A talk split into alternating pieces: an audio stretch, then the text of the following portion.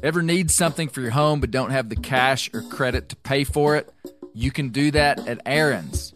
Yep, you can rent to own appliances like washers, dryers, refrigerators, furniture for your living room or bedroom, even tech. Plus, Aaron's has great brands like HP, Samsung, and Ashley.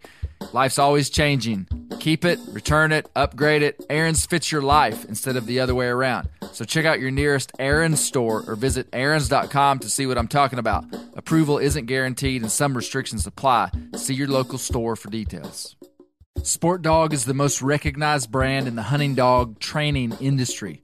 The Sport Dog promise to customers is simple gear the way you design it. Every product Sport Dog builds is meticulously designed and rigorously tested in the field, ensuring it withstands the toughest conditions you and your dog may encounter. Using tracking equipment on my squirrel and coon dogs is extremely important to me. Get 20% off your first purchase using the code Bear Grease. Go to www.sportdog.com slash bear grease to learn more. I'm sure a lot of you guys remember the old ceremonial hunting tradition of eating the heart out of the first animal you kill. Meat from those organs are among the most nutrient rich foods on the planet. You can get those same benefits your ancestors craved via convenient daily capsules from Heart and Soil. Find out more at heartandsoil.co. And remember, use code MeatEater for 10% off your purchase.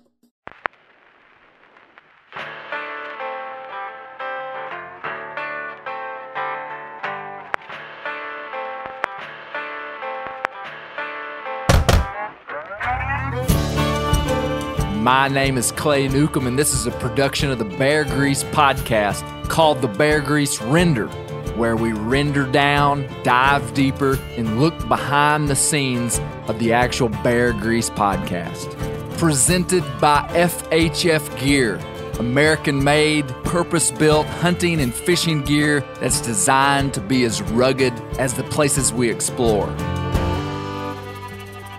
Nobody cares if I'm making a noise.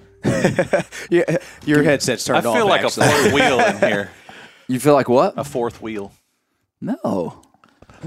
No, A Josh. fourth wheel turns a tricycle into No, a Josh, wagon. you're, you're more like a spare.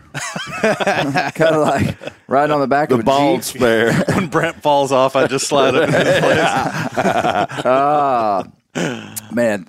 So we're running. This is like a this is like a skeleton crew. The Bear Grease. We got four folks here.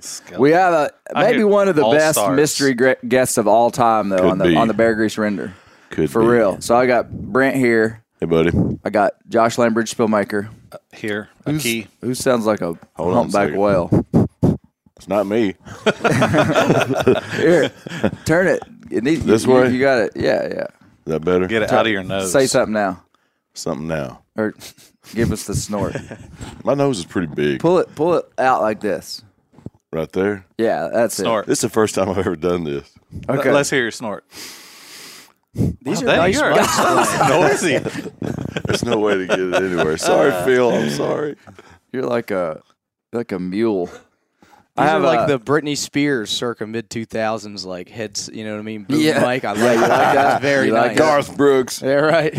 So when I'm when I'm riding a mule, I have a mechanism that I can use, a physical mechanism I can use to to tell how how worked up they are, how much physical energy they're exerting, and how close they are to their maximum output. And My to do Peloton with does the same thing. your yeah. It's just like probably a lot like your Peloton nostril flare. When you really, I'll, I'll look at a mule's nose, and if his nose is just kind of like slightly pulsating, it's like, oh, he's got a lot more. Put the spurs to him. Yeah. You know, let's go up the mountain. When they get to just like when when when the when the nostrils are flaring out, like getting like a half to three quarters of an inch bigger than usual, and they're moving at like one inflation per second, like They maxed out. maybe give him a break. Maybe. You're hitting rev limiter on your mule. Yeah, yeah. That's like that's like pushing it to like forty five hundred RPMs. Yeah, there right? you go. There you go. Yeah, yeah. So, mystery guest we have here today is the crabber himself, Luke McFadden. He is a crabber. He and I, and I ain't no crabber. You ain't no crabber. I ain't no mule skinner. Well, you're pretty more of good, a mule man. skinner than I'm a crabber because you rode a mule yesterday for probably eight That's or right. nine miles. Yeah, it was Yeah. awesome. How'd it go? It was great. No problems at Was all. that your really. first time riding a mule? That was my first time riding any. Any equine animal? Oh yeah. Yep. Well, I watched the video. I thought it was it was pretty solid. Yeah, yeah, he did good. Yeah. Were you uh, were you nervous at all? Not really, to be honest, because That's what made I, I don't him a know good why. I think. I'm just maybe I'm a little too dumb to be nervous. It just looked uh, about that situation. It just seemed uh, they seemed nice enough. You know what I mean? I thought, Yeah. All right, I trust them. I trust But these you know, guys. you get thrown out of a off a mule. All you got to do is get up and get back on him. You get thrown out of a boat, then you got to swim. Yeah, it's a hold whole your breath. thing. It's, It's a whole got to hold do a whole lot of Now other we stuff. could we could get into a debate on the debate on like which one would be worse. I'm trying Yeah. to give him his props, man. yeah, yeah. Well, true story. The uh, I told Luke about a story of a young man that rode with me the other day that had like zero. Like if they're on the scale of one to ten of just knowledge of equine animals, like he would be like minus one.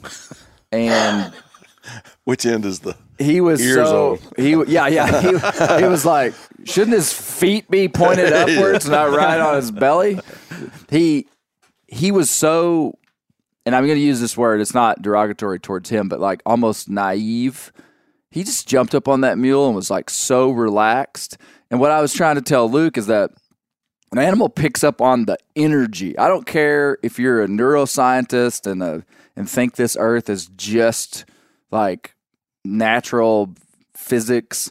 Man, there is there is something deep going on inside of horsemanship. That it's very natural and there's a scientific explanation for it, but that animal is picking up what you're putting out.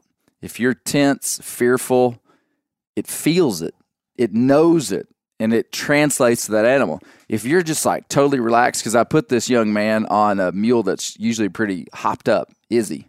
And Izzy's a great mule, very much so a finished mule, thousands of miles, never done anything wrong, but she's hard to handle. Like you wouldn't put Meemaw on Izzy. right. Uh, Izzy would just, she wouldn't hurt her, but, well, she probably would. She could, because she might, you know, not buck her off, but just kind of get out of control Right, a little bit. right. And so I put him on there, and I was actually a little nervous about it. But he was a strapping young lad. Well, And, it's uh, the first I heard of this. Yeah, I was gonna say you told me you told me this thing was totally fine yesterday. Well, it all comes out. this now. was before that. This was this was before that. And so I put him on there, and and he was so he was so relaxed. Izzy was relaxed, and I mean, he just rode. We rode all over the place, and totally fine. That's what Luke's telling me he did. He was just like, "Hey, this is no big deal." So I yeah, did notice. ignorance is bliss when it comes. I to did notice man. on the Yes, video when they maybe. got midstream, there was a little bit of a Well, Izzy little- tripped. yeah, and and Luke's eyes got a little bigger, but You'll have you know that. that was the only expression that he had, and he just like, all right, we'll just keep going. Was that in the ri- when we were crossing the Yeah. river? Yeah, Izzy- Yeah, she well, tripped, and She tripped, and I thought, oh boy, about we got about to get our cold plunge in for the day. yeah, yeah, that would have been awesome. Well, hey, before we get to start, I have something for you guys, for each of you. Ah. I've brought from Maryland. Uh, it, I also smuggled on the airplane. It was not quite as hard as the live crabs, but it was had had its own different challenges. But they did make it here. Okay. I have one for each of you. And I'll explain after I give it to you. Here you go. Hold on. Oh, I can't wait. Yeah, What, Brent? What's your guess? He, I don't know. What he's, is ta- it? he's taking off his shoes. Hold on, don't don't don't show. What's bring it over gu- here, but don't show it to us. Uh, what's my guess? It could be. Crap. Even wrapped up here. Oh, I don't know. I have no idea. Like not even If- a single idea. If this is a dead, oh, I know what it is. I know. I've felt it now. if this is a dead fish wrapped up in newspaper, I know I'm a goner. I know what right. it is. It's All right. heavy. So they're wrapped up in newspaper, but this is a Maryland tablecloth here. That's what we Oh, use eat crabs man. on. Oh, dude. This is oh, unreal. snap. This is a. This is a. Tell me what this is. That's uh, we call that a bluebill or blackhead duck decoy. And you have a it's a- canvas back, Brent. Oh, oh wow. Listen, Those are these are beautiful. not any duck decoys. All right, these are. So you guys just did your book on market hunting deer. Yeah. right in America. Yes. So the Yeah. Chesapeake Bay, where I'm from, had a long stretch of history where market hunting ducks was a Absolutely. huge part of culture and you know Right. industry. So these decoys, and then you know, so that went from 1800 to 18 or 1918 was market hunting where it was legal. And then 1918 they outlawed it. So then there was a culture of outlaw market gunning. Mm. So these decoys are actually from between 1918 after 1918 but before 1930. These are actual outlaw wow. market gunning If decoys. these decoys could talk, Man, let me I tell know. you, my brother right now, Tim is he's doing a double backflip right now, and he don't know why. Because I'm holding this. And to a duck guide, man, this right here is It's it's history, man, and Oh, and, and wow. those are made right. You know, Do you from- think this is hand carved? Oh, I know they are. I know they. I could tell you. I, I I have done some research on both of these, and I can tell you who made that one. I don't know who made this one, but that they're from Rock Hall, Maryland, which is right across the bay from me. It's I crab out of Rock Hall sometimes, and so that the cams canvasback you have, Brent, is likely turned down on a gun lathe from like World War One or what? I know, I don't know, Yeah. not that great. Whatever, like an old that period. military gun lathe that they would Yeah. these guys would get a hold of. right. So they would turn some decoy bodies.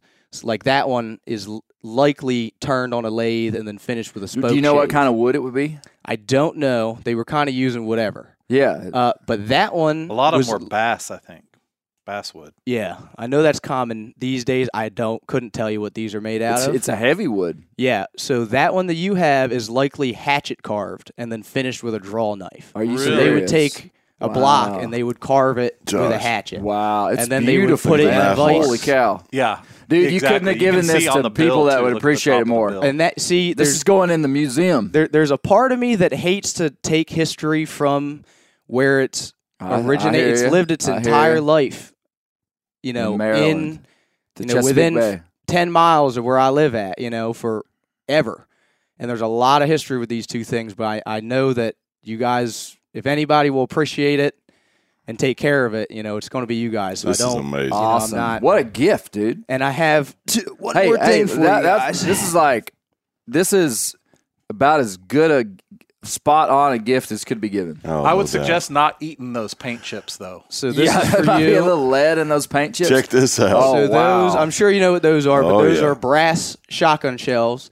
And so those, Describe what it looks like, Luke. it looks like a 12 gauge shell, but it's just made Brass. of. It looks like all a twelve. ga- It looks like a spent twelve gauge casing, but it's brass. Yeah, the whole thing's brass, and so looks those, like a section of one inch brass pipe. Those are pipe. earlier than the decoys. So those are Really? from somewhere between 1900 and 1910. Those are from allegedly from the pe- pe- guy I got them from and the research I've done.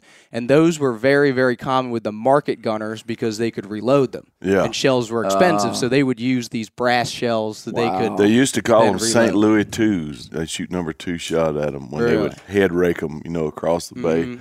Yeah. Boy, they used to hunt these things with punt guns. You know, that would really be a cool thing. You know, these like ten foot long shotguns where they Yeah. would pour like two pounds of shot, and then they This would is uh, amazing. use Check that little that out, sculling Josh. boat and take out the whole flock in a roost. Um, That is, man, wow, Look at- that's look- incredible. You could see the the knife cuts on that on that uh, canvasback's head. So, so it- this it's is a bluebill. Now, bluebill's like a, a duck that people want to kill up there. oh yeah, yeah. Canvasbacks are kind of the king of the Chesapeake. You Okay. know, uh, been known for that. But the bluebills, I mean, that's what you know. Oh, that Oh, that's like number two. Really, there's there's a is lot of them around. So That is awesome. it, it's likely that these have been reheaded okay, since then. But I mean, they would that put- one's kind of got a cracked head. you know they watch they that. would carve the bodies. They put twenty heads on them in Yeah. their life because they would just break off. Yeah. There's actually even I was looking them over, and there's a couple spots where there's shot in these decoys, No which I think way. is the cool. awesome. I think it's oh cool. yeah. You know, like, and I know they don't yeah, look like much, a, but they're there's a they're shot used, right under know? that one's eye. No, dude, that's gonna hang in the museum. They- No, I'm gonna. wonderful. These things have seen things that I I hope that we will see again, but it's unlikely. You know, Wow, just cool.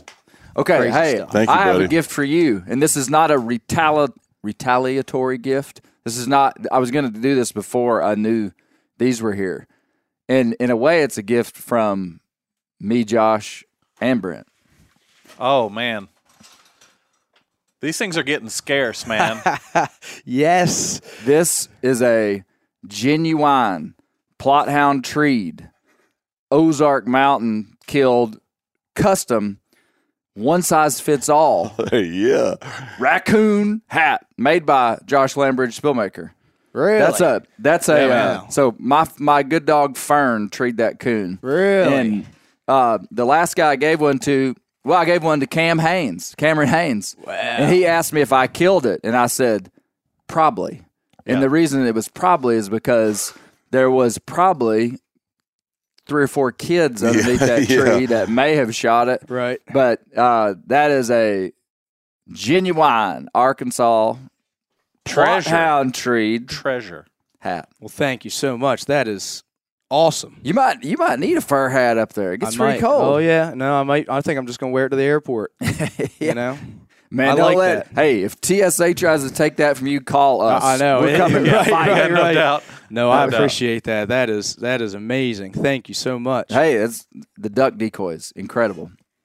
Um, so if you don't know Luke, all you gotta do is just look up Luke Type McFadden. L into your search into your Instagram search. Just say L, say like- Luke, and he's gonna pop up. Siri goes Luke McFadden. Luke Nah, Skywalker is second. Luke Skywalker, Luke, uh, Luka Dončić. He might come up. NBA guy scored sixty points. He ain't no grabber. Yeah. no, so uh, Luke has a big TikTok. You kind of got TikTok was like your thing there for a while. Yeah, yeah, it definitely started on TikTok and it kind of spread across all platforms. Yeah. So now, you know, TikTok, Facebook, Instagram, YouTube. Yeah. That's what I've been putting a lot of time into. And you're you're a crabber. Yeah, yep. That's uh, that's what I do. It's a full time crabber. So. And so you uh, just give me like a like a short overview of your business, like you're catching crabs and then you're selling them direct to people. Yeah, yep. So I'm 27. I started when I was 18 on my own boat and everything. And I sold to wholesale, you know, middlemen for the first seven years. And then I tried to get into, you know, retail, which is kind of how I got into the social media stuff. I was trying to figure out, you know, uh, find a market for my product, really. You know what I mean? Just kind of figure out a way to market it better and, and whatever else. So ended up selling uh, direct to customer. And so I've been doing that for the past two years uh, and it's growing, you know, uh, which is a great problem to have.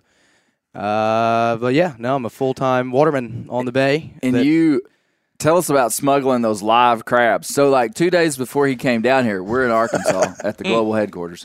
I was like, "Hey, could you bring some crab down here?" I mean, if if I was going somewhere, I could see somebody saying, "Hey, would you bring some bear grease or some bear Right, meat?" right. And I would be like, Yeah, it'll just Well, No. bear grease is a little bit harder to come by, but I would, um, I'd be like, sure. And so i texted Luke and I said, hey, what are the chances you could bring some crab?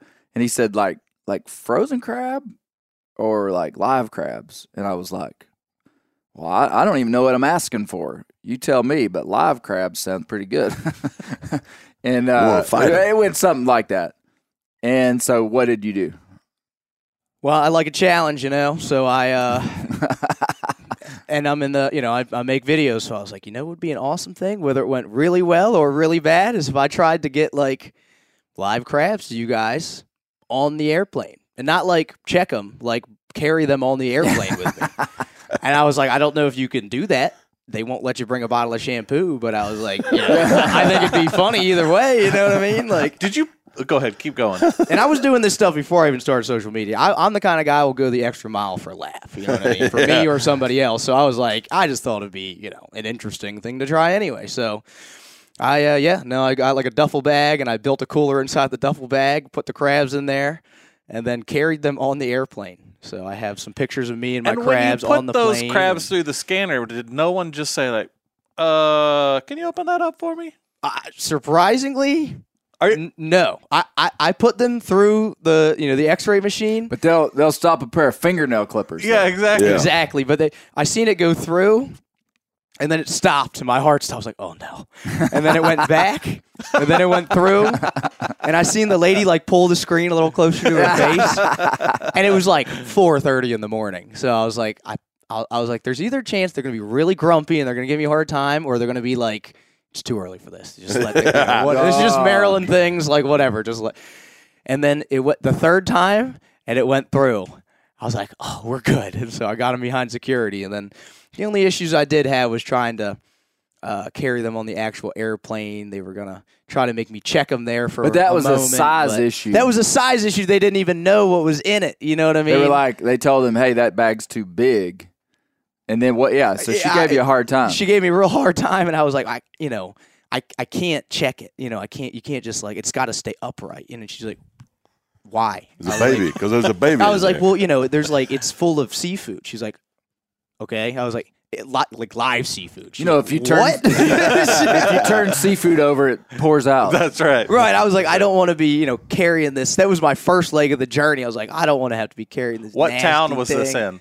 That was in Baltimore, actually. That I was, uh, you know, having the having the hard time getting on the airplane. So, you know, after some uh, heated discussion uh, and some other things, I finally did get it on the airplane with me and into the overhead compartment. So they made so- him here, and only two crabs died. I couldn't believe yeah, it. We how many crabs do you think? Third, like I think we had about three dozen three dozen. and I was expecting for to you know hope I was hoping to get about you know at least fifty percent here alive and well. But I tell you what, man, complimentary drinks, you know, on the plane, the crabs were good. You know, You give them some snacks, they were they were just fine. You know, There's Do a- they like those little Biscoff yeah, crackers? yeah, they do. yeah, Yep. and a window seat. They love Yep, a window they seat. They do love a window seat. I do have a picture of me and my crab seeing the world together. They, these crabs have seen things other crabs could never dream of.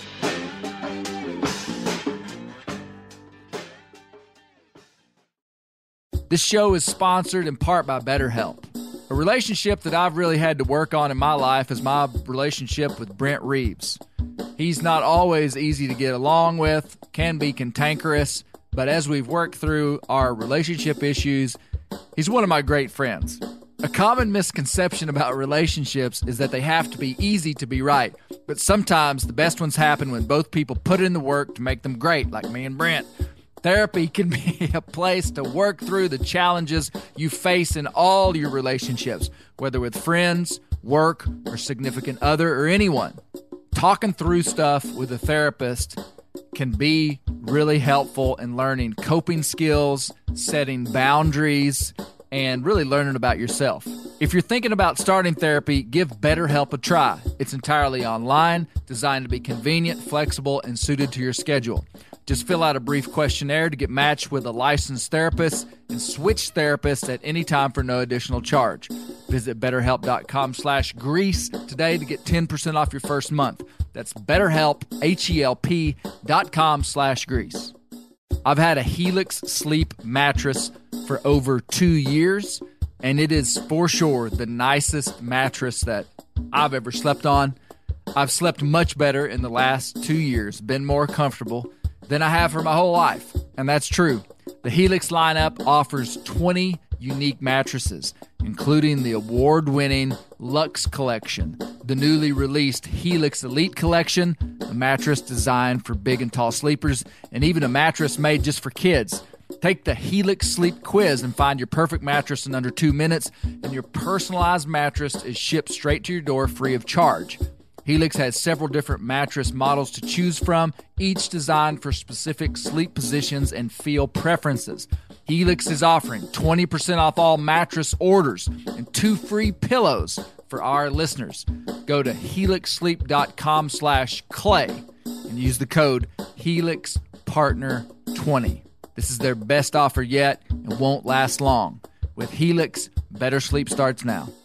Now, a lot of you guys are familiar with the old hunting tradition of eating, you know, some organ, the heart or a chunk of liver off the first animal you kill. I had that when I was a little kid, and it was a big deal.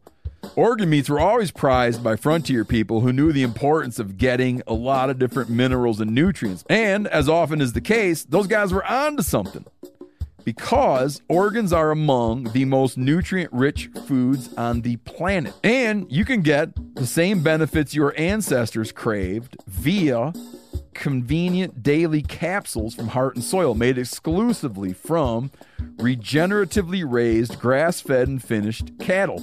Heart and Soil's unique freeze drying process means all those important nutrients are trapped in ensuring you experience every one of the benefits of nature's superfood in a clean, convenient, taste free capsule.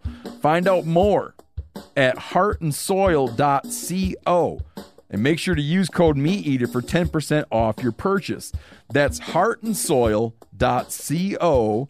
Use the code MeatEater. Did you have somebody sitting by you when you pulled that one out? I did, and it it was awkward. It was like, but the guy kind of was like, look, and Oh, it- you. It was this. Okay.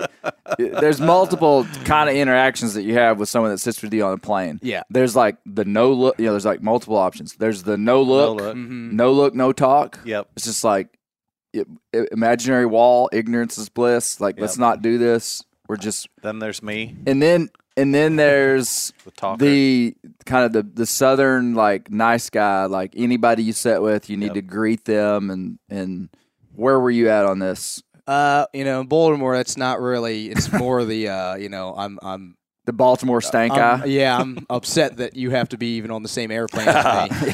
Does it, if, even if you cured cancer, like that kind of So you- hospitality. So, you didn't talk to this person. No, I didn't say anything. It's kind of just best to, uh, you know, I just kind of went about my business, and Okay. I thought, you know what, I'm some there's mo- there's days where you're that guy, you know, Okay. and these Sure. days are becoming more and more frequent with my life, oddly enough. But I was just that guy, the, that, that guy that had a crab. So you on pull the the crab out. The, the guy beside you acknowledged it. He he kind of just I think that he's he saw it, you know, he looked and he was just kind of like I I he, he kind of acknowledged that he saw it because I saw his demeanor change, and then he just kind of like looked back forward and closed his eyes. I was like, I wonder. If it's like it's so early in the morning. Maybe this guy thinks like, "There's no way I just saw this crab Picked on the wrong airplane." Stop But sniffing glue. yeah, and then I, I wonder uh, if he thought it was like cooked seafood, and he was like, "Oh wow!" or like a, a rubber four crab or four something. a.m. Yeah. The guy beside me's cracking crabs. right.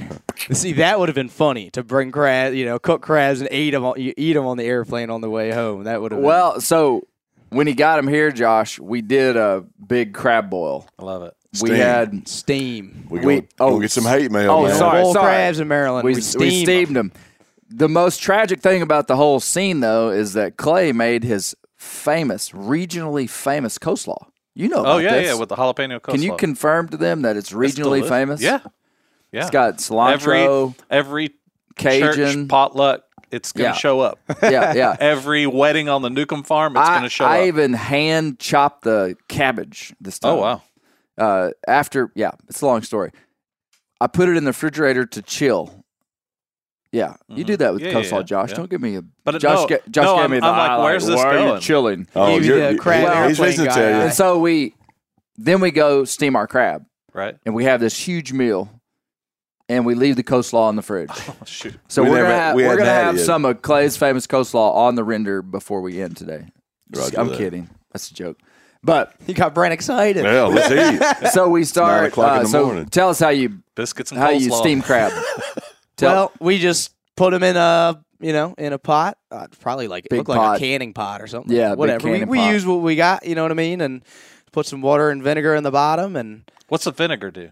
The vinegar actually makes them easier to pick, so it keeps the meat from sticking to the shell so bad. Interesting. Yeah, so like if you use like I've heard of guys using like seawater, not not Chesapeake Bay water, but like seawater to steam seafood and stuff, or putting seasoning with salt in it in the water, and that seems like a great concept, but it it makes the meat stick to the shell worse. Okay. So if you put a little white hmm. vinegar in there, maybe like one third part white vinegar, you know, it'll it'll So help just with- water and That kind of bread stick. stuff always lot of times we intrigues put- me. Like how they figured it out. right, I was about to say the same know, thing. Okay, give me that diesel. yeah. yeah, right. Well, that, that, didn't, work. work. How about some WD forty? No, that didn't work either. What we got left? Try to Here's some up. white vinegar. It's like the same guy that figured out you could eat a crab. Yeah, Or exactly. mush- and Or then mushroom. who was Yeah, the guy that decided that it didn't stick to the shell as bad? Right. Yeah. I mean, Probably the guy selling vinegar. If I had to guess. yeah, yeah. Because uh, the stuff we cooked in vinegar, I'd say the meat stuck to the shell. Oh. last night? I, mean, mean, when we ate it, I didn't Yeah, it's kind of what happens.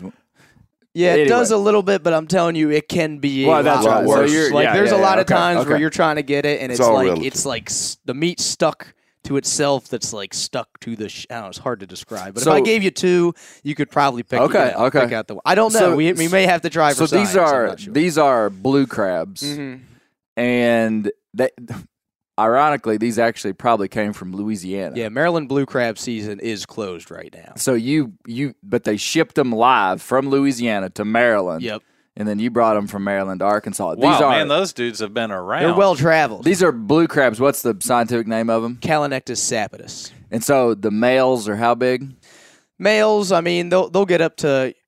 I mean, I've caught like the biggest one I've caught probably is like nine inches point to point across the carapace, which is a giant. I mean, that's a massive crab. Usually, when they get that Did you big, mount it? I didn't, but I have seen mounted crabs, but uh, I don't have a mounted crab. That would be pretty cool, though. Yeah. I sold it. I, you know, but uh, yeah. So you know, they they get that big, and usually the thing that gets them is either a waterman or they, uh, you know. They, they die of shell rot. They get so big they can't shed. They don't have the energy to shed their shell anymore. Like males will, in theory, just keep growing and growing and growing. Oh, really? Females, once they shed from an immature female to a mature female, they never that crab never sheds again. Interesting. I'm surprised that in like w- water folklore, there's not a giant crab somewhere, like a whale.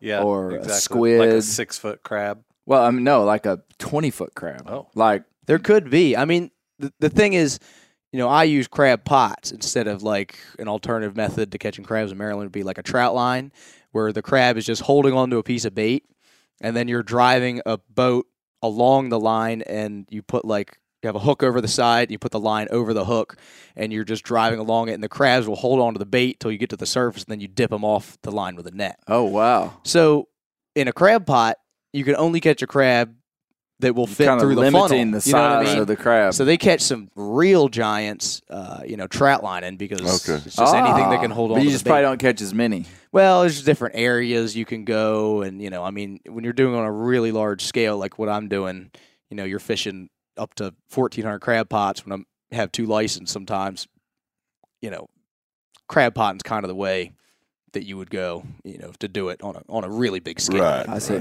I see. So, Luke, when I was a boy, I grew up on the Gulf. I got caught we in a used crab to, pot. We used to go crabbing. Uh-huh. And we had, my uncle had two crab pots, and then we'd just take the lines where you put the meat through, and we'd pitch them out there, and we'd catch blue car- blue crabs Oh, there really? near Galveston. Yeah. Huh? Just to eat. Just Yep. Eat Take them the home, house. steam and eat them. Yeah, they're, Um, they're all over the East Coast so now. the so blue crabs are are they all over the world or just I mean, the, America? I know they have them in South America and Central America. Same same species. I believe so. I've never been there to witness it, but I I do think they do. I hear they don't get as big, Okay. but um, you know, with East Coast going through, uh, there's a lot of ecological change kind of going on in the northeast, you know, of the East Coast. So I Mhm. mean, they're even finding blue crabs in Maine. You know, I can know guys that lobster and that uh, No, that ra- raise to me that doesn't there. sound like I figured they were already there. They're not. They're not. No, they're not. But they're starting to show so up. it's in a southern like, like, Ma- Chesapeake Bay is the northern range of the blue crab. historically, is you know, uh, yeah, like Chesapeake Bay, Delaware Bay. You know, I know they they have some in New York and all, but it was kind of like, from what I understand, you know, that was kind of as far north. Like, you know, there's not a fishery for them in New York. I, well, there, I, I think If Maybe there is. Just as a little caveat, if uh, if the Arkansas Game and Fish finds some blue crab in the Arkansas River, it didn't have anything to do with us. Right, right, No, right. Absolutely. so. Yeah, like I guess there is a fishery for blue crabs in New York. I don't know a ton about it, but you know, that was kind of like as far north Okay, as you would you, okay. you really find them. But So when you eat these things, uh, there was you said something when we started. You said blue crabs are the only thing you could starve while eating. yeah, yeah. It's a surprising, s- surprisingly small amount of meat on a pretty big looking crab. Yeah. Would you have said that, yeah. Josh? Oh, yeah. But but once you get into it, you realize it's the it's it's the it's the social aspect, and the meat is very very good, and you have to work for it. So it's kind of it's fun. Generally, you supplement the crab with coleslaw. Usually. yeah. A Not- good not host here. would. So t- just quickly tell me how you'd break down crab, like to eat it. So if you just I- had to describe it to somebody in like a minute. Yeah, break the claws off. You can get into the claws, eat that, pretty pain free. Then pick the apron off the bat, flip Which it is over, the pick big, the apron. the- it's like the hood, like the big sort part. of, yeah, yep. Uh, Yeah, The bonnet, the part. bonnet. If you're in England, yeah, some, something Well, like hey, that. when I- That's its reproductive. one of organ. my don't let this this might indicate my socioeconomic status, but one of my biggest interactions with seafoods has been Captain D's. And at Captain D's, when you get the, when you get the seafood platter, it actually has a real crab shell stuffed with like you know crab anything dressing. but crabs. yeah. Yeah, it's probably a real crab shell stuffed with like imitation crab or something Yeah, like that. yeah, it was Cod. good though. Yeah, I wonder if that was a blue crab. possibly. Probably. it was about- It's it- about it's- the size of a blue. Crab. It was crab. about as big as a Yeah. mango. Yeah. Yeah, pro- probably a blue crab, something like that. From our mango tree in the yard. Yeah, right. Carry on. Unit of okay, so you take the you take the the top big part of the shell off. Yep, yeah. You'll pull you'll pull the uh, you know the carapace off, and then you'll be left with the body. You'll see the lungs, and then kind of like the guts in the center. You pull the guts out. Looks like ramen noodles. You know you don't want to eat the forbidden ramen noodles. You Okay. can, but I don't suggest it necessarily. And then they, they have lungs on either side. Okay, You'll pull Which them look off. like gills, like fish gills. Gills, almost. lungs. There's some kind of thing Well, I about mean, them because they they, can live look out like That's what they look and- like. Yeah. Yeah, Yeah, they look like gills. yeah. Um, pull them off. You don't really want to eat them. And then I take the body, break it in two pieces. You know, it'll split into two even pieces. And then, uh, you know, I usually flip it over, and you'll be able to see the lines down the, you know, the underside of the crab. And I'll kind of take my two thumbs and break them along those lines, and then you can uh, kind of crack the top, and then pull the meat out of all the little compartments. You know, I like to keep it still attached to the legs. It just gives you, you know, for dipping and whatever Yeah. else. Because a got lot of times we'll dip You them know, in butter it and me stuff now like that you're describing it, and I've done it now. It helps me to think about it like this: the the muscles. There are muscles attached to things that have to move. Yeah. and there's a muscle attached to every leg. So it's a it has eight legs, right? Yeah, Eight Some- legs something like and that. two pinchers, Something like that. or maybe that. six. I don't think it's eight legs, six and two legs. pinchers. Six legs. It's got a lot. I think it's And- got three legs, a swim fin, and a pincher on each side. I believe. Okay, so that's four appendages. You ain't no crabber. Yeah. I ain't no crabber, but but like every leg has a little tuft of meat, like Right. like a tiny little bit of meat, and so you're basically cracking off that leg and pulling it out so that meat kind of like comes out with it, and then you have this little little crab hole hand you know handle of the leg, and then you dip that in some melted butter, touch it into a little little bit of a little seasoning that you have, and then you eat it. And so you do that with all the legs, and then you've cracked the the, the claws, which not all of them had claws. Yeah. Some well, sometimes a a, lot of times the claws fall off when you're steaming them and all. Okay. You know, they're in there fighting. You know, whatever. They they don't Duking it go out. out without a fight. You know. Why is it so hot in here? Like in a restaurant, when you get crabs, a lot of times they One of have. them's wife is like, "Can you turn up the heat? It's freezing." Yeah, right. in a restaurant, they would either shock the crabs, electrocute them, or ice them. You know, Really? and, Huh. Like flash ice them. Usually they electrocute them. Wow. What do you do So- for a living? I like to cute crabs. yeah, right, right. The merchant of crustacean death. uh, but that's so that. It's a new tattoo. oh, so they so when they fight. steam them, so they don't fight in the pot, Oh, so they it don't has drop nothing to their do with claws. animal ethics or Oh. anything. Well, I mean, maybe I don't know, but I mean, I know in the industry, it's like so that because you know if you're if you're serving crabs at a restaurant, people will complain sometimes they have don't have big all the claws, even if they're like there, they want a crab with all the yeah, I appendages. see. So, So so you you say, I'm I'm on it. you shock them. It's kind of like a gladiator fight when you throw them all in that pot and then Oh, put the yeah. lid on. Oh yeah, we put the lid on, and we had some potatoes and corn on the top, and uh, I think Misty said something about like, uh, it's moving. I mean, I tell you, there's a there was a cob of corn up there. It's going, Yeah. kind of wiggling back and the, forth. the, the lid starts kind of moving a little bit. I was like, yeah, it's it's just They're all- just we'll check in on them in like ten Well, minutes. what I what I learned is that it's like extremely like Luke said it's a it's a it's full full contact sport. Like you know we Yeah. had crabs just Oh, yeah. everywhere. It's like you have a huge pile of just stuff. But at first, when I was watching him do it, I was like, "Holy cow, this is gonna be wild!" Because he was like, "Don't eat this. Don't eat the lungs." There's there's what he called the mustard in them, which is the fat, which just mm-hmm. looks like this like pasty yellow. I mean, it'd be Yeah. like you'd think, "Don't eat that," but it kind of gets on everything, and it's actually really good. yeah. So there was nothing that I put in my mouth from that crab di- didn't taste incredible. So I kind of got it. I was like, "Oh, Yeah. you don't have to be afraid of anything." Right. you just like go to town and it was uh it was great minus Definitely the a coastlaw full full contact sport eating crabs for sure. yeah yeah Like eat like a big crawfish ball on steroids. Yeah, Yeah. exactly. It's a little and I could messier. see, Yeah, I little could see messier. how if you really knew what you were doing, I mean, you'd just If you try not to move make a through some mess, crab.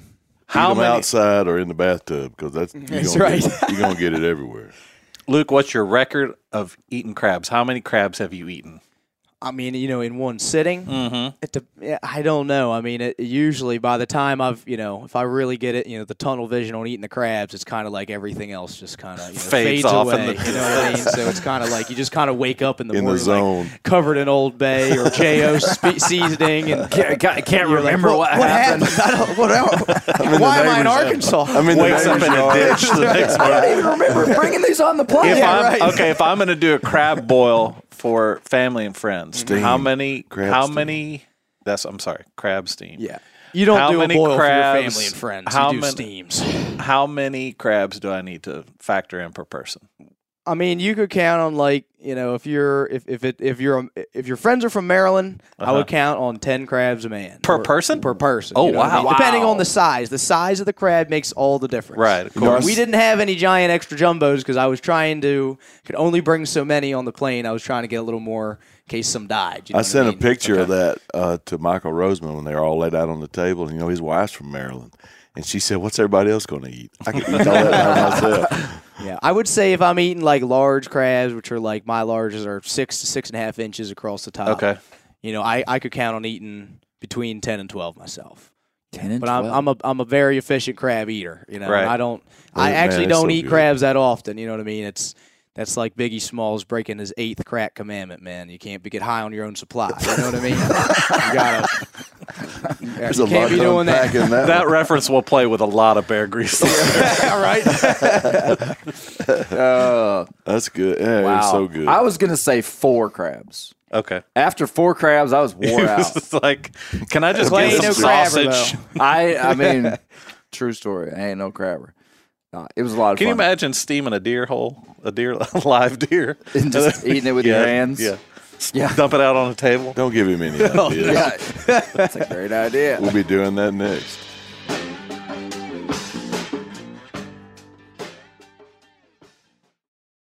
Now, a lot of you guys are familiar with the old hunting tradition of eating, you know, some organ, the heart or a chunk of liver off the first animal you kill. I had that when I was a little kid, and it was a big deal. Organ meats were always prized by frontier people who knew the importance of getting a lot of different minerals and nutrients. And as often is the case, those guys were onto something because organs are among the most nutrient rich foods on the planet. And you can get the same benefits your ancestors craved via convenient daily capsules from Heart and Soil made exclusively from regeneratively raised grass fed and finished cattle. Heart and Soil's unique freeze drying process means all those important nutrients are trapped in ensuring you experience every one of the benefits of nature's superfood in a clean, convenient, taste free capsule. Find out more at heartandsoil.co and make sure to use code MeatEater for 10% off your purchase. That's heartandsoil.co. Use the code MeatEater. Ever need something for your home but don't have the cash or credit to pay for it?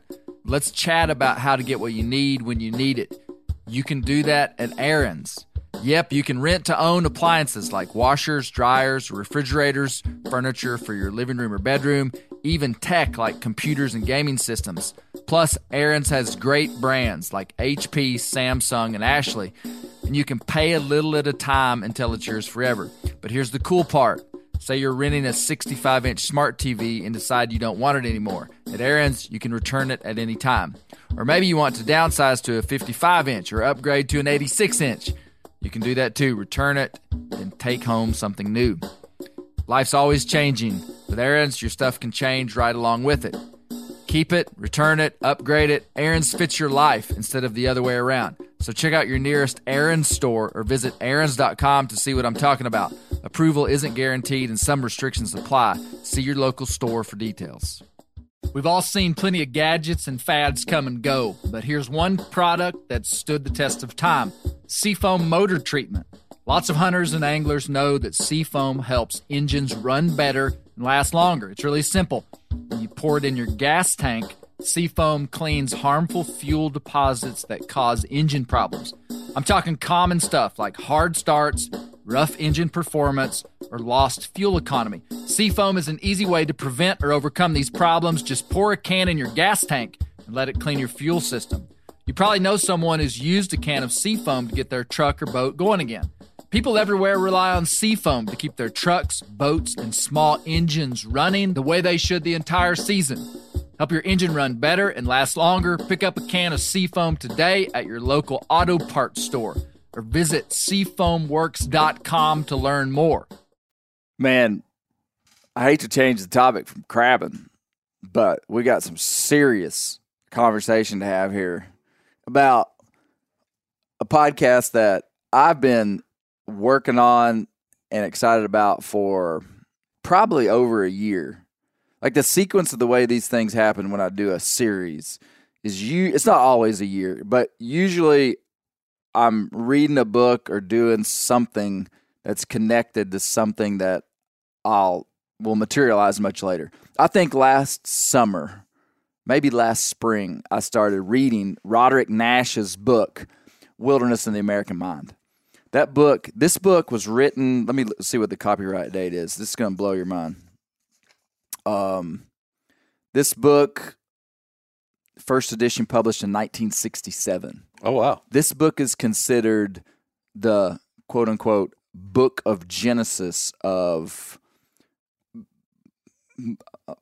Let's see. I'm looking. Sorry, guys. Sorry, guys. This book is a mandatory prelude to any modern treatment of conservation problems. Um, when, here's another one. When Roderick Nash, when Roderick Nash's Wilderness in the American Mind first appeared in 1967, it was justly praised as the first real idea book in environmental history. Indeed, a classic study and greatly influenced. Another, ah, that's not what I'm looking for. This is the book of Genesis of American wilderness. Do you got any This guy was a. This guy was a. Was a like a getting his PhD in 1967. Wrote this book. When I read this book, I cannot fathom what a human would have to go through to gather the information he did and cover it in such an incredible way. This Especially is a, this is a top five book for me in the world. Oh wow. Yeah, like massively influential because it unveiled for me things that were happening inside of me that I didn't know why. And that's something I'm very interested in in all areas of life. I popped out of the womb in 1979 in Arkansas, and I have this view of the world, these ideas about different things. How much of that did I come up with on my own? How much of it I came up because of my individual family? How much did I come up with it because of the culture that I'm raised in? How much did I come of it come come up with it because I am an American? Like where does this stuff come from? And to me that's all real important because you you will live a life of deception if you think I mean this whole idea of being like a free thinker and like we're these independent people that just came up with all this stuff on our own and nobody tells me what to do. I I'm it's like dude, you're a product of your culture because your culture valued that. Your culture valued you saying that you're the Yeah. only one who ever thought of this and you're this autonomous man. And I love that. But what I'm saying is that came from somewhere. Yeah. This whole idea of like rugged individualism of the American is kind You're of a- influenced by everything is an influence, Yeah. either positive or negative. well, and and a whole lot of the way that we think that we, Unless you're Steve Rinella. well, he that we're gonna get to that. um, no, I I pop, when when Roderick Nash started talking about wilderness, I was like, yeah, yeah, and I had no idea he was talking about all this deep history about. Oh, I mean, this was way different than like the Donnie Baker story. I mean, like radically, like if an alien came down and analyzed this podcast, they would be like, two different people must have made that for for for because it's like very different, Right. Which I like. I like Yeah. that it went from this very personal, very personal story to something. I don't view it as academic, but it is philosophical. And philosophy not be to me, philosophy is really functional because to have an understanding of who you are, you have to kind of know why. And I've always loved the idea of wilderness, but also wilderness with a capital W. But uh, so this book just specs it out, and and so much. I got to give Roderick Nash credit. So much of what I talked about in this first episode came came from this book, and I, I tried to get Roderick Nash, who's still alive. He's in his eighties. Tried to get him on this here podcast, and he wouldn't. He wouldn't do it. And I'm not afraid to say that because it's just the truth. Um, but uh, good. I have a lot of respect for what he wrote, but um, but holy smokes, did I have a cast of characters though? Uh, Dr. Dan Flores, incredible guy. Um, just came out with a new book called Wild New World. He wrote Coyote America. He wrote American Serengeti, which if you hadn't read American Serengeti, you ain't no crabber. If there's not pictures, then I ain't read it. most, most crabbers probably ain't read it. Well, To be, to be honest with you. He, American Serengeti is basically about the the the Pleistocene North America. Just it's it's it blow, it's just mind boggling. Oh, burritos are ready. Yeah. We're gonna. I had got any salsa? Colby Moorhead came over here the other day and told me how to make that battery pack stop beeping, Uh-huh. and I forgot what he said. So every time it beeps in this podcast, we're giving one of the listeners a coonskin hat. Not true. American Serengeti talks about Pleistocene North America, and basically that we had more charismatic megafauna than even Africa. Like what we looked at, you know, we had we had the bison, we had like multiple giant cats, we had horses, we had ground two thousand pound giant ground sloth, we had cave bears, we had dire wolves. I mean, it was it was like a it was like Jurassic Park here. Anyway, Dan, Dan Flores wrote a book on that. He's number one. Number two is Dr. Sarah Dant. Um, it, it's it's Dan's wife. I, I think Oh. that's a. I think the world knows that. She, what? this- Their dinner table conversations probably got a limited. oh, they're like the most interesting people of all time. So she she's a professor at Weber University in Utah, and she wrote this book called Losing Eden, which is an environmental history of the West. It is like so so much packed with deep human history on the landscape of North America. Kind of mind blowing book too. And so she's on there. And then Steve Rinella, who I'm interested to to see what y'all's take on the Steve Rinella section was. Nah, Steve's always great to have on. He's he's yeah, great. And then one of my favorites, Hal Herring, who Hal Herring is a character. If you don't know Hal, then you ain't no crabber. but Hal Herring, great guy. Um, where to start? I mean, I don't. You know, you, you said that the the last the Donnie Baker this really aren't related, but I mean, it kind of is though. I mean, you can't hmm. tell me even though Donnie Baker he, what he did. I mean, he I guarantee you know he shared all the same interests Right. in the wild and the that that we do, you know, and that everybody else did. So really, it's kind of almost the origin story of the whole thing. You know, it's like Yeah, starting. You just had the Franks before the beans a little bit. You know what I'm saying? yeah, yeah. Well, the, I don't think it's very. It's not that unrelated. It's like you know his desire to be out in the wilderness and take deer and do whatever else. Even though it went a little sideways there for a minute, yeah. you know, probably has the same I see roots and you're saying. ideas. So he he was going to an area that had uh, unmolested animals that were easy to hunt. Yeah, Th- to- exactly. To me, th- that was the most interesting thing.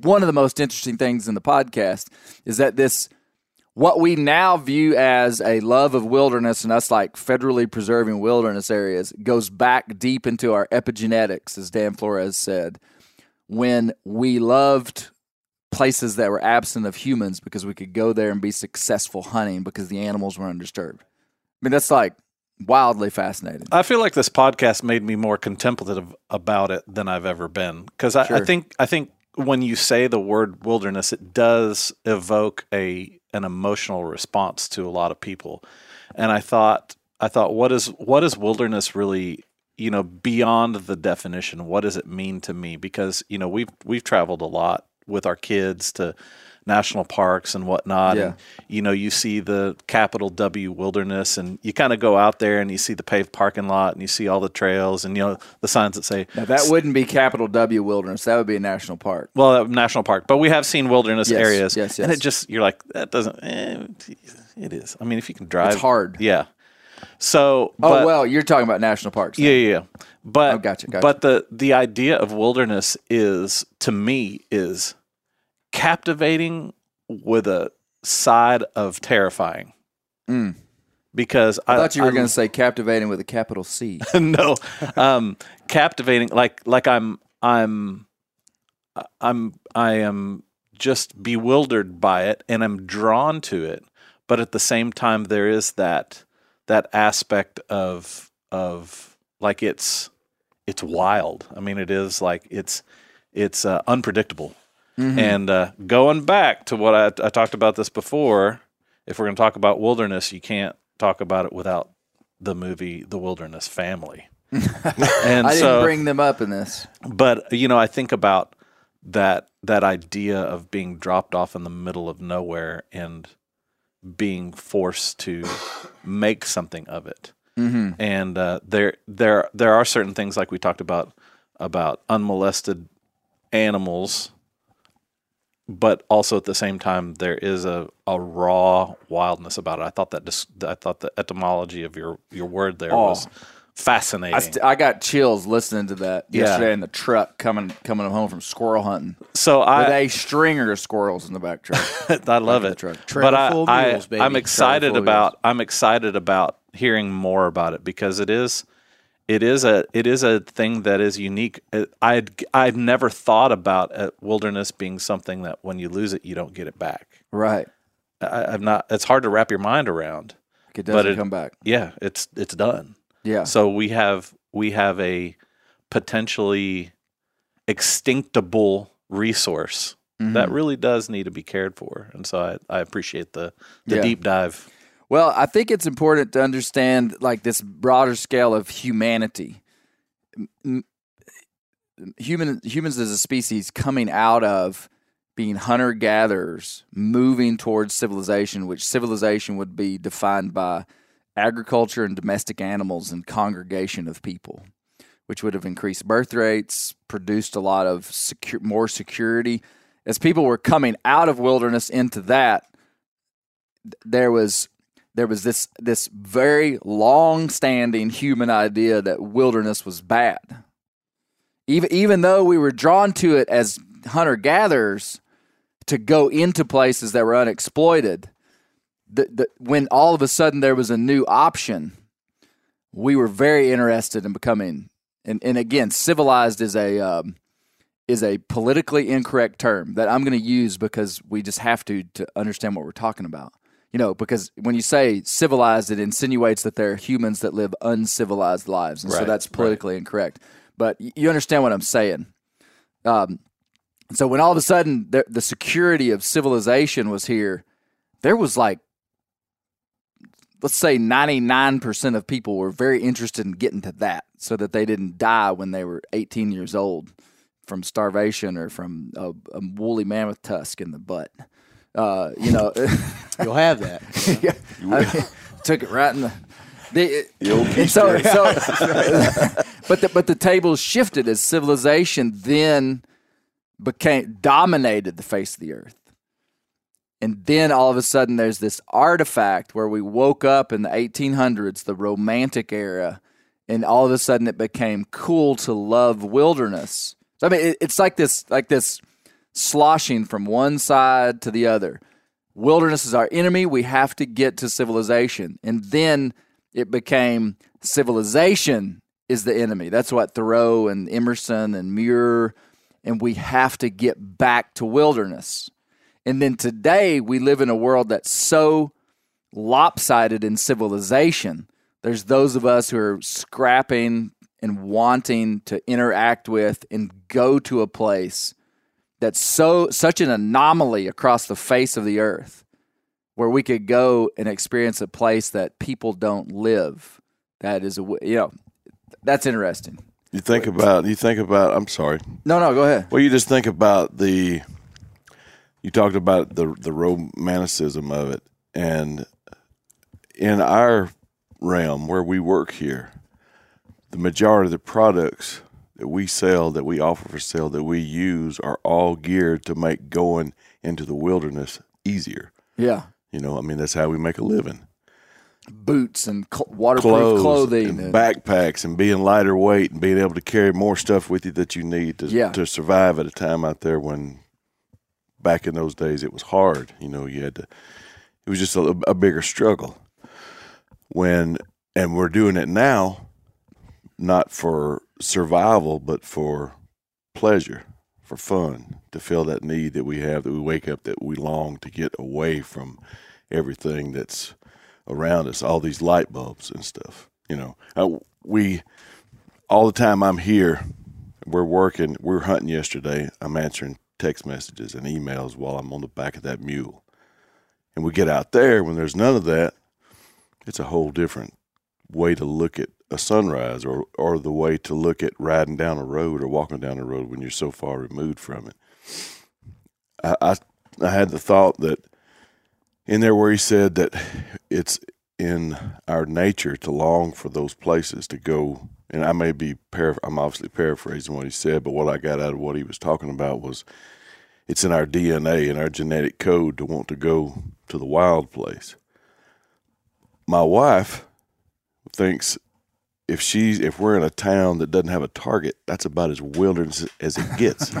That's a wilderness area. she don't want any part of that. She wants to go the opposite direction. So, you know, I, but but she wouldn't like to go to in the middle of live in the middle of Baltimore or even even in the middle of Little Rock. That's just that's too congested. She wants somewhere in the happy medium that's still got the security that you can go here and here and there with with very little trouble. Me, on the other hand, give me a coal oil lamp and a pocket full of shells and a shotgun, and I'm going to be fine just wherever I can get away from people.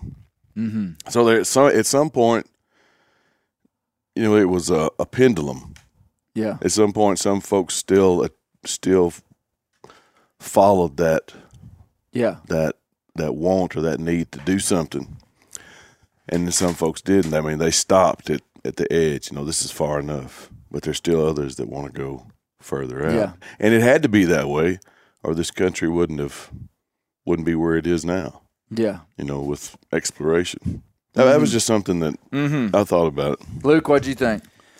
Oh, I, you know, I just kind of had a thought about kind of the irony of like you were talking about, you know, humans' desire to preserve, recognize, and preserve wilderness and wild places, and it's kind of the same theme here, is where everything has gone so full circle, where like in an effort to do that, we have places like Yellowstone, which I, to me, is the least wild wilderness that you could experience. You know what I mean? like Three million people a year. Uh, right, right, exactly. Like so it's sort of like it it's just I think it's just one of the common denominators of human nature. You know what I mean? The same thing that dri- drives people like us to go experience places where there is no one else. The same, you know, that's that's what the people that discovered new continents and, you know, Americas and whatever else had in them. You know what I mean?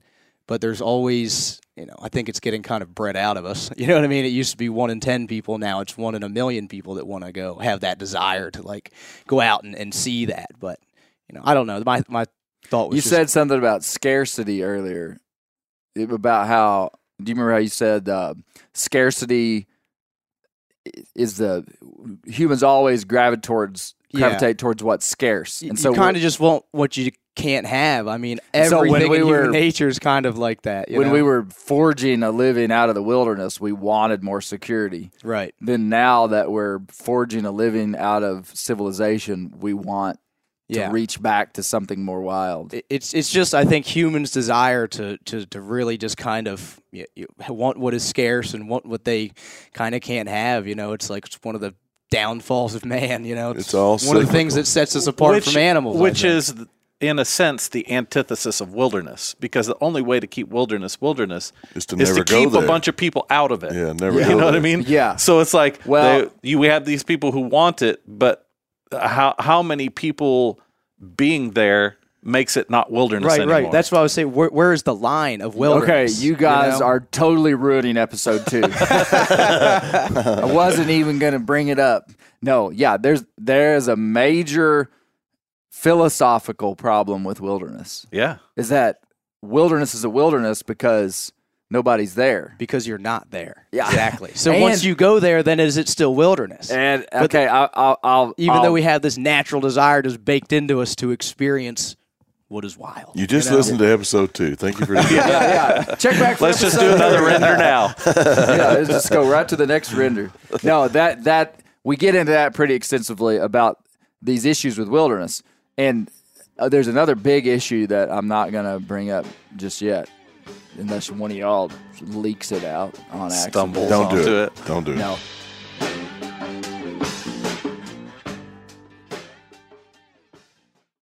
Now, a lot of you guys are familiar with the old hunting tradition of eating, you know, some organ, the heart or a chunk of liver off the first animal you kill. I had that when I was a little kid, and it was a big deal.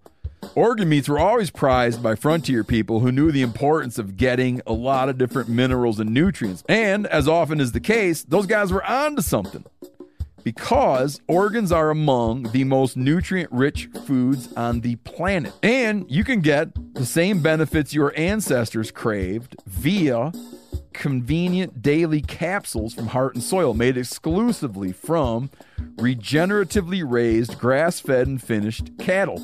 Heart and Soil's unique freeze drying process means all those important nutrients are trapped in ensuring you experience every one of the benefits of nature's superfood in a clean, convenient, taste free capsule. Find out more at heartandsoil.co and make sure to use code MeatEater for 10% off your purchase. That's heartandsoil.co. Use the code MeatEater. Ever need something for your home but don't have the cash or credit to pay for it? Let's chat about how to get what you need when you need it. You can do that at Aaron's. Yep, you can rent to own appliances like washers, dryers, refrigerators, furniture for your living room or bedroom, even tech like computers and gaming systems. Plus, Aaron's has great brands like HP, Samsung, and Ashley, and you can pay a little at a time until it's yours forever. But here's the cool part. Say you're renting a 65 inch smart TV and decide you don't want it anymore. At Aaron's, you can return it at any time. Or maybe you want to downsize to a 55 inch or upgrade to an 86 inch. You can do that too. Return it and take home something new. Life's always changing. With Aaron's, your stuff can change right along with it.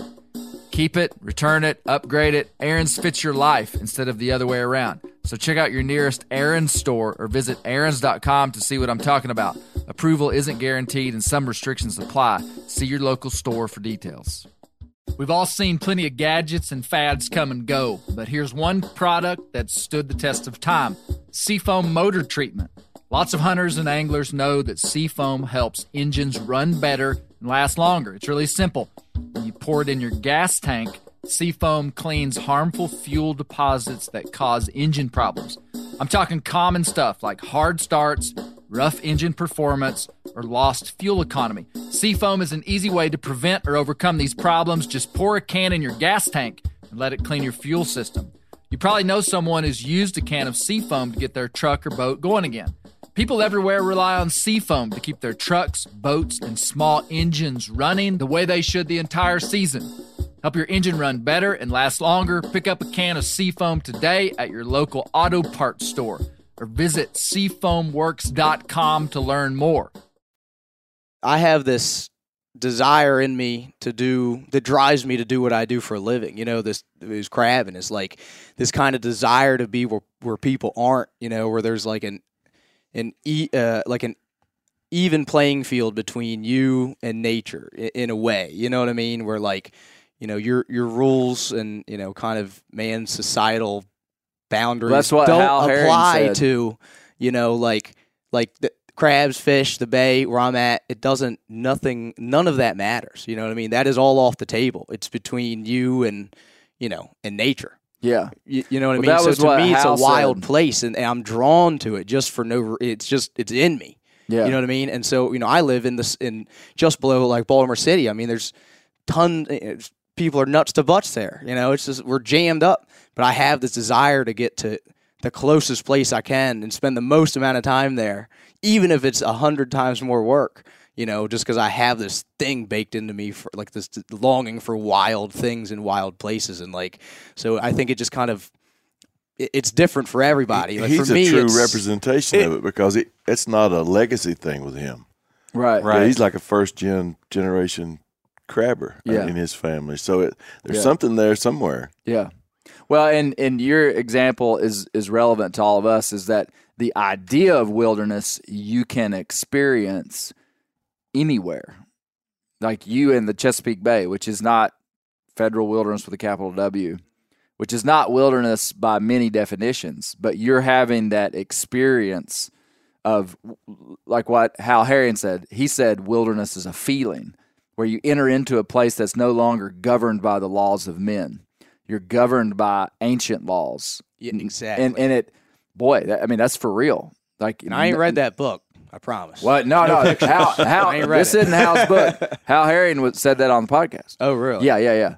D- And and that's that is another critique of wilderness, Josh, is that uh, Dan Flores talked about how we've sacralized. He said it, a lot of different groups have sacralized Right. wilderness to the point that you might get the idea that that tree out in your yard is not nature too.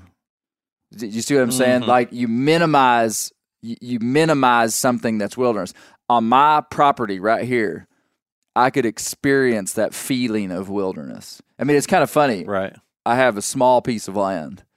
And when I go to particular parts of it, it's the wildest part of the land that I have, Right. which is not wilderness by any definition.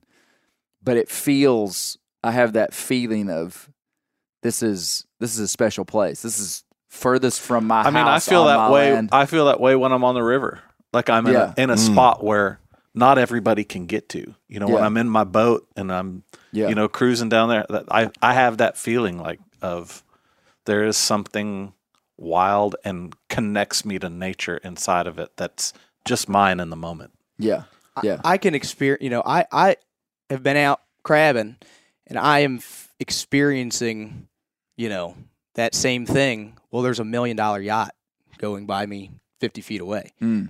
You know what I mean? So we're in the same place, doing the same thing, but I'm experiencing, you know, Something my different. idea of wilderness, and this guy's probably just drinking Michelob Ultras at 9 a.m. on his million dollar yacht. You know what I mean?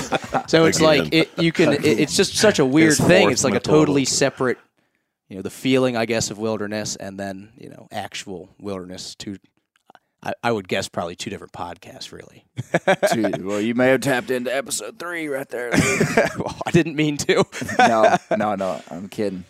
Um, I, I I think that that I, I I think that the the spiritualizing of wilderness really it, it's true. You know, I think we've all experienced it. mhm. If you've been somewhere remote and you've seen a breathtaking mountainscape with a sunrise that just blows your mind how the creator could have made that for you to see that morning. I think a big aspect to it is the the removal of noise from your mind, from your life, from your agenda that makes that thing that much more intense and gives you that that experience. Yeah. What's What's unique about that is no people have different words to describe it. That there's no humans that deny that that happens. Yeah. Like there's, you know, you use the term creator. There would be people that would not use that term. Uh, The one thing that's for certain is that people, whether they believe in a God or don't believe in a God, have a spiritual, and, and you know, people might have different definitions of what a spiritual experience Right. would be. But nobody is arguing that when you stand on top of some beautiful summit and see a sunrise, that there is a sublime feeling, like Yeah. eh, like, like the guy Burke. Right. He popularized that word. The sublime is like the overlap of the natural and the spiritual.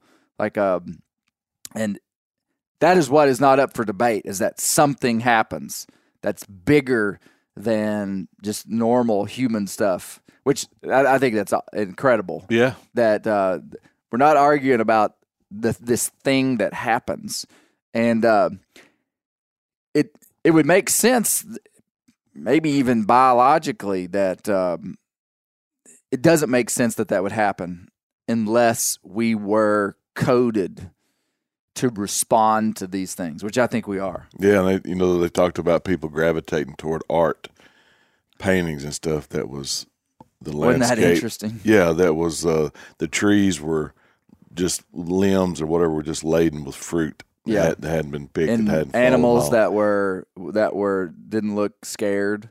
Do you remember the guy? Go ahead. Well, I was just you you and I experienced in Canada in in Saskatchewan when the, when the bears were the, the famous bear that poked his head in the Mm-hmm. in the blind on us, and all the bears that were walking around us, they had no fear of us.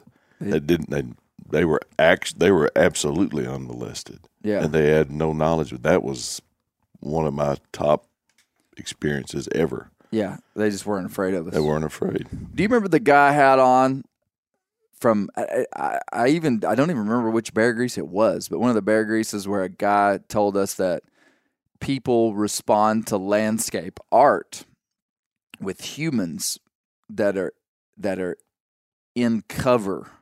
Like so, if you had if you had a, a picture of a group of people like out in the middle of a field, that you would that that that f- you you would you would be more drawn to a picture of people that were close to a bluff.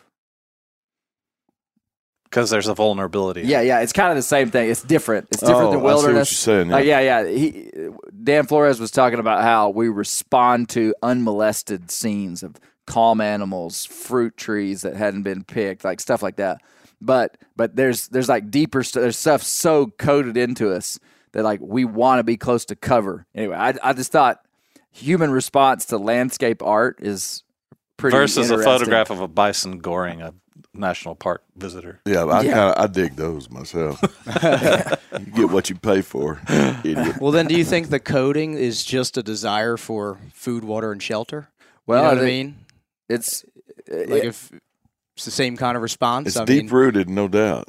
Yeah, yeah. I mean, it's there are things built inside of us that help us survive, but I don't think that exclude that that comes at the exclusion of what Josh said. I do believe that the the beauty and intricacy and architecture of the natural world, what it does for me, uh, and, and, I, and I think I speak for a lot of people. It does draw me to a creator. Like I, you know, there's the old thing about if you if you walked out into a field and you found a watch laying in a field, Josh. Okay. You'd pick it up. And, And then you, you- know what time it was. You would know what time it was, but you would go, Who put this watch here? Yeah. Who made this watch? Or a Stone Point.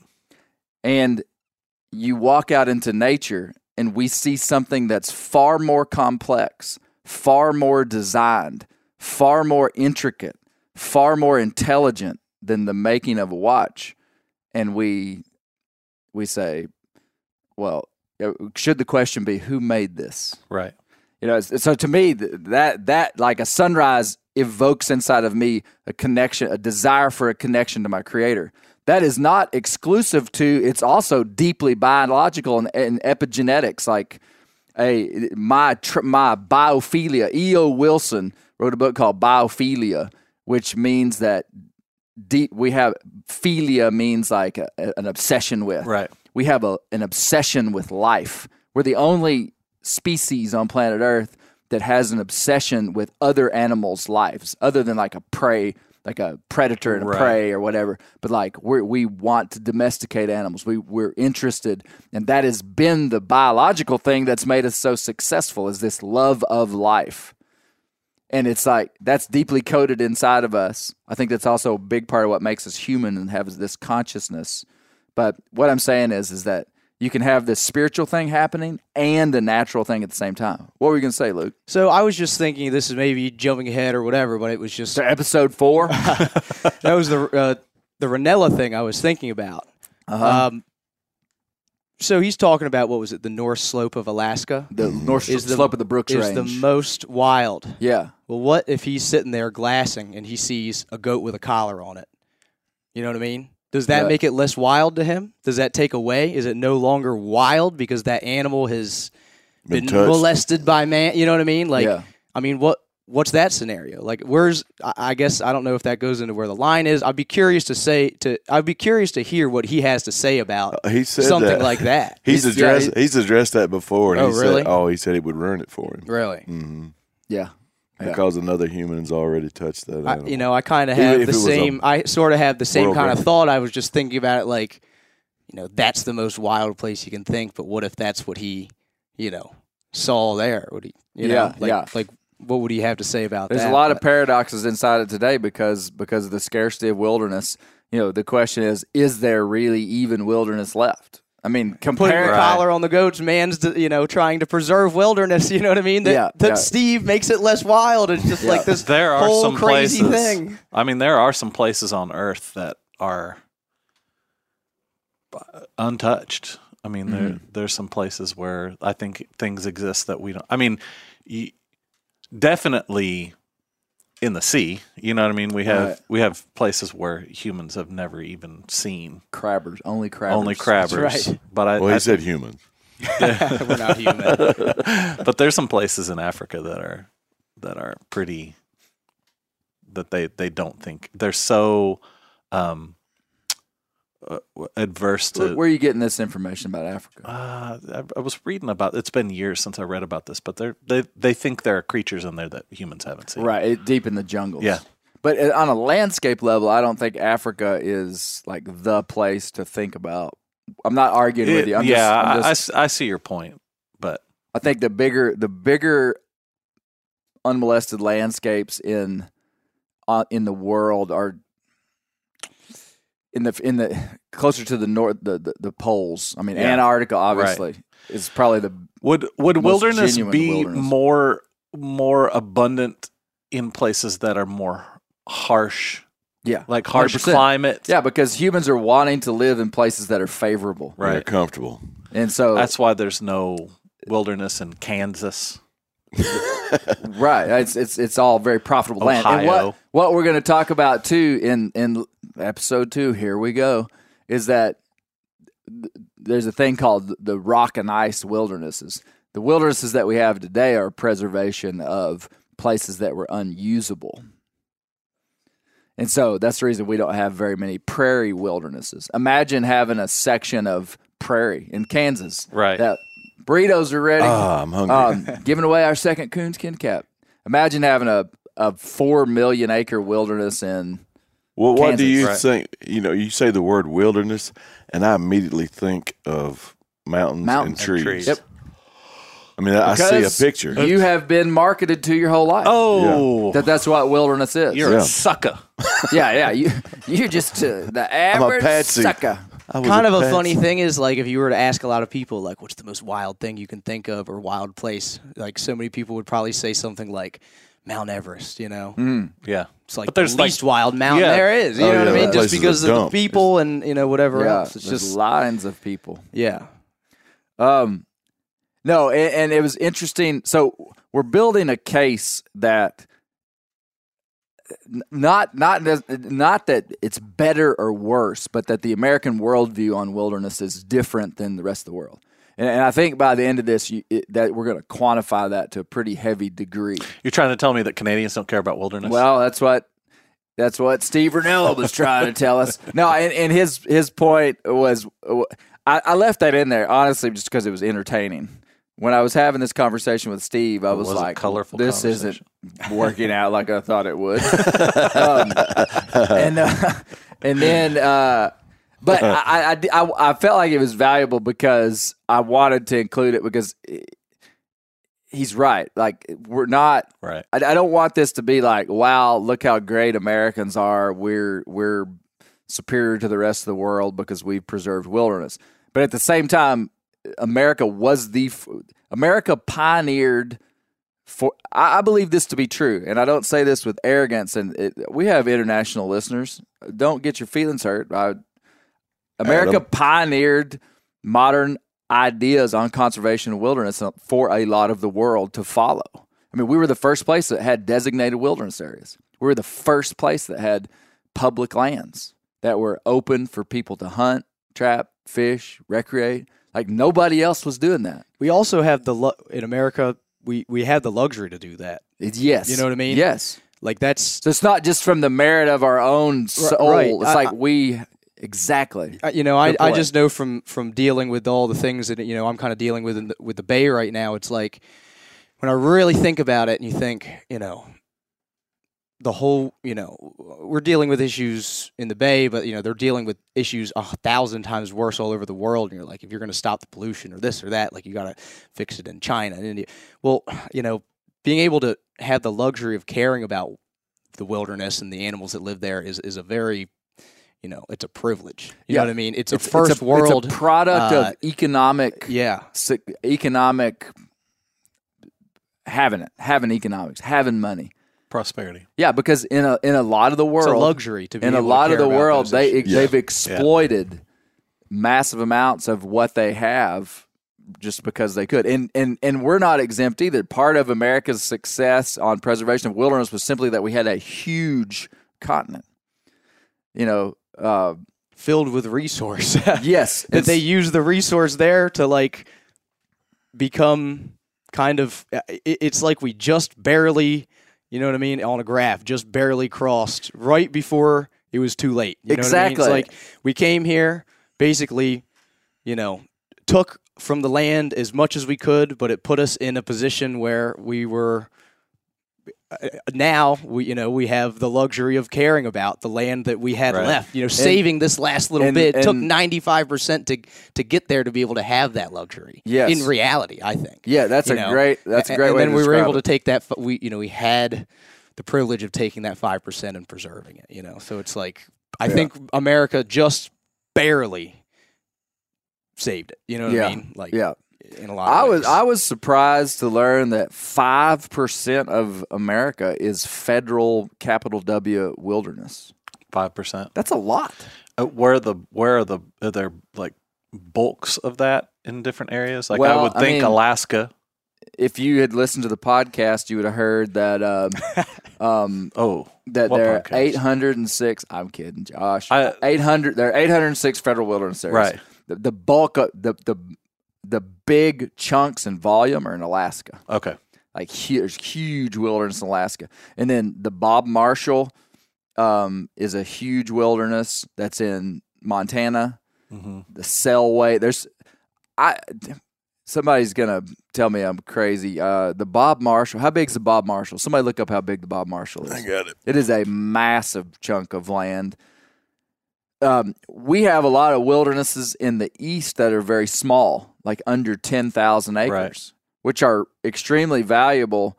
But out, I mean, you could fit all of Georgia's wilderness, every one of them, into like a teeny tiny corner of the Bob Marshall, More than a million and 1.5 million acres. 1.5 For million Bob acres. Marshall. Yeah. Look up some of the other wildernesses in Alaska, like the biggest Alaskan wilderness with a capital W. I would argue that the the reason those places are still so wild is because it was not easy to get there and profit off of the land. Yeah. 100%. You know, Yeah. It is. That- it is that's- true. Yeah.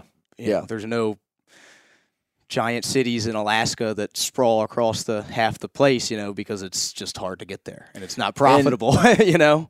And it's it's It saved wilderness. us. wilderness is extremely controversial. It's and it's controversial today. 57 and a half million acres of designated wilderness in Alaska Wow. out of 222 million federal acres. How much land. of Canada is is that? I mean, Well, Canada's not. like 90% probably. I mean, but they they don't have. Federal designation. Well, I don't know. I don't know. I mean, it- No, it's it's a all different Queens- country. They Queensland up there. Or Kingsland now. That's Crown what they call land. it. Crown land, yeah. Whatever it is. Uh, yeah, I don't know if Hockey land. Canada probably has some type of wilderness, but I wouldn't know what it's called. It's not the same as ours. I mean, it's not. We're not counting their land in ours. You know, I mean, even It's though Canada is wilderness A. basically the fifty-first state, we all know that. You're not making any friends right now. Canada, I love you, love you so much.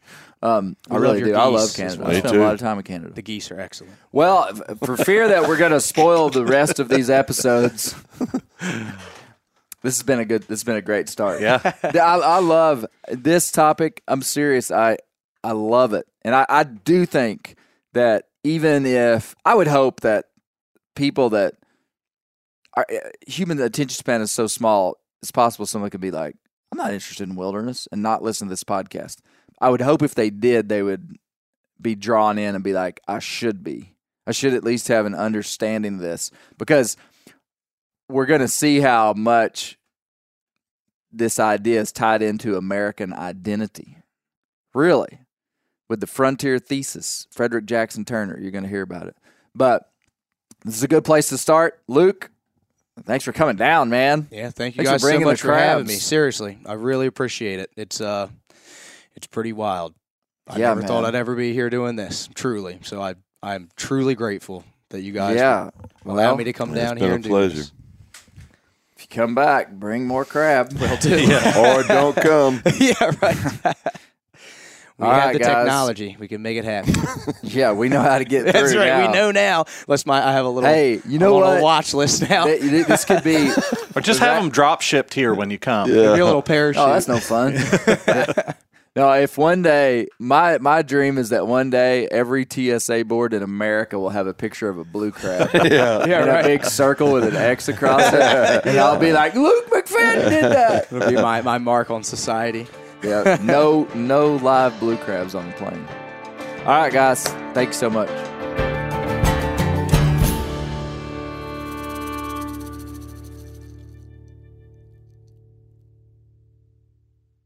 Ever need something for your home but don't have the cash or credit to pay for it?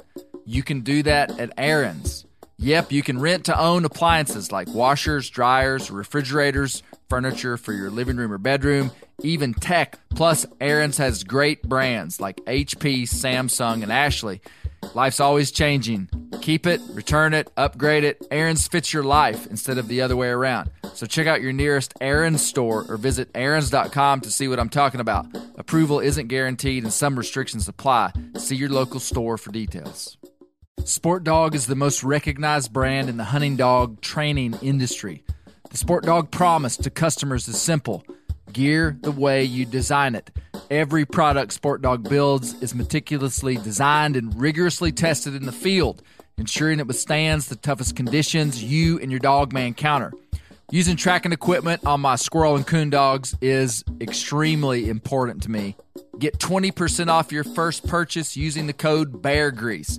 Go to www.sportdog.com slash beargrease to learn more.